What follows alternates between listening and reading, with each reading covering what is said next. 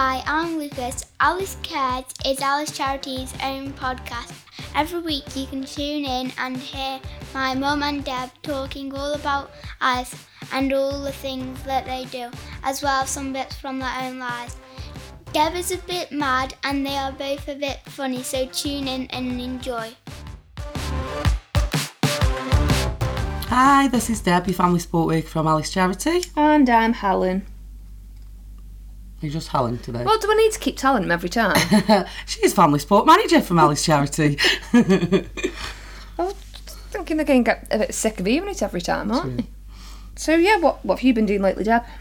um, bit of training actually. Um, we like some training at here at Alice, and um, you know we get quite a lot of free training offered to us. And part of our job is to be clued up on safeguarding, of course. Um, so I did the hostile families uh, training at Bentley. Um, very interesting. It sort of stayed with me. Some tips that um, I can share if you like. Um, one of the main things that stayed with me was the tip for if we're on a visit. I mean, we always conduct them in twos for our own safety and other people's safety.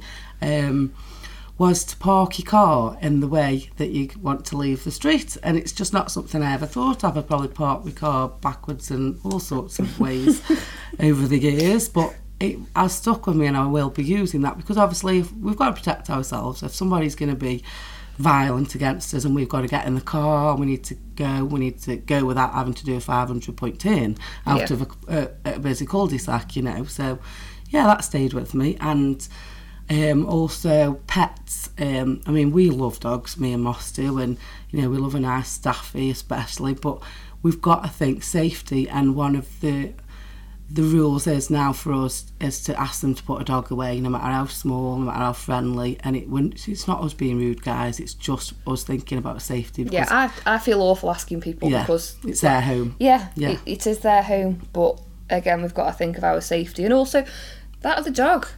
It may not be used to people coming into the home, it, Yeah. you know, it might put on edge or whatever. It's, it's just best all round if It is. they're kept out the way. Anything else you picked up off your training or? Um, yeah, a couple of bits, but I think the safety, you know, we we don't really think about our own safety, do No, we, we. Alice? We we really don't, you know. So it's nice to sort of have a reality check and think actually the job we're doing can be dangerous potentially. Um, I think we've been lucky though. We haven't really had many hostile families, if you like, have we? And No, when you learn, you know, that there are families like that, you think, geez, you know, what am I doing? Am I'm in the right job. But we have been lucky. We We've are- got yeah, we lovely very lucky. families. Yeah, we, they're very welcoming, even when we wake them up. but yeah, I will be relaying like back to the team at some point. Don't worry. Fab. Um, what training have you got coming up? Um, I've got to do my level one safeguarding again because that has to be renewed every three years. Yeah. Um, and then I can go back on to level three in October. I think I'm down for Hidden Men. I think that's the next one. And Oh yeah, you're really interested, interested in in that, that one. Yeah. Because um, it's just because of all the high profile cases like Baby P and, you know, the the men that services don't really know about and potentially be harmful to the family, you know. So it's nice to sort of, it'll be interesting to learn what to look out for, really. I think, to be fair, we're we're quite good at picking up when Picking there's up, yeah. other adults in a in a household. Um, people can be as careful as they like, but if I walk in and it's a single mum with two kids, there's a pair of size 13 men's Yeah. trainers there. Yeah. They're not hers, are they? I think they like people think we work with the like the doll or something. Yeah. that's it's, it's not. We, it doesn't happen often, no, to be fair. I don't think they're hiding them for safety reasons. I think most of the reasons is benefits. Yeah, Yeah, and we're not there. We're not there as benefit workers. We're there as a family support worker. We want to support you, not yeah. yeah.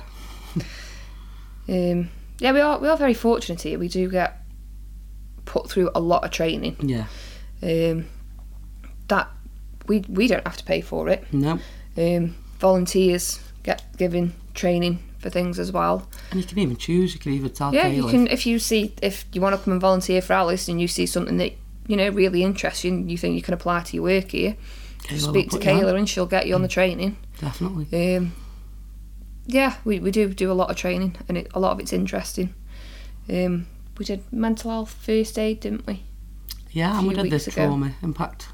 Is that the one you mean? That's the one I mean. Yeah, Trauma. informed practice. Um, and that was that was interesting. I think what we're doing a bit more of something else next. We are doing some first aid, aren't we, soon? Yeah. Fire drill. I, I oh yeah, we've got doing. that as well. I'm on holiday then, so you'll have to keep me updated. You'll have to do one all by yourself when you get back. I'll uh, I'll do your test, Marvellous. mock your test up and But yeah, the you. trauma enforced one was quite interesting. Um, just interesting to actually think about how trauma does impact a person, even how they are with us as a service. You know, you've got to think a, a trauma can affect you for life. So they, you might think they're being arsey, for lack of a better word, but actually they're not. That trauma has impacted them in some negative way, and that's just stayed with them. Yeah, I mean, we all have trauma in our lives, but some of us deal with it very differently, don't we? yeah, we do. So now we are in trauma enforced practiced.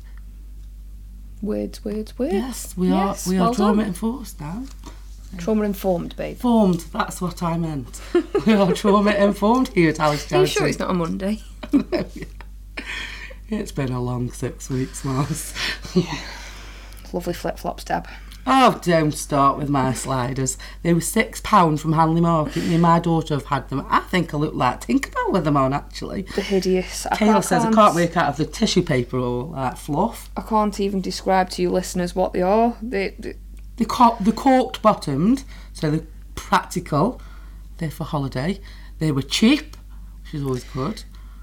Just because you're rocking your lovely, nice new white trainers. Yeah, And they like are 'em. lovely, Moss, but you're very brave. I, well, I haven't had white trainers for ages. I've had like pink and Yeah. black and all colours of the rainbow ones, and I thought, mm, They just fancy some nice crisp white ones. They do need a scrub. Phil um, took us up the roaches the other day. You didn't I know didn't. then. Well, I didn't know we were going to the roaches. so we got I, we got there like at the top of the roaches, and I was like, "Are you being serious?" And you know what? They're actually quite grippy as well. Hmm. You wouldn't think it, but No, you wouldn't. We'll find out when it's raining. Adidas Stan Smiths for anybody that wants to know. Where were they from? Um, JD. Hmm.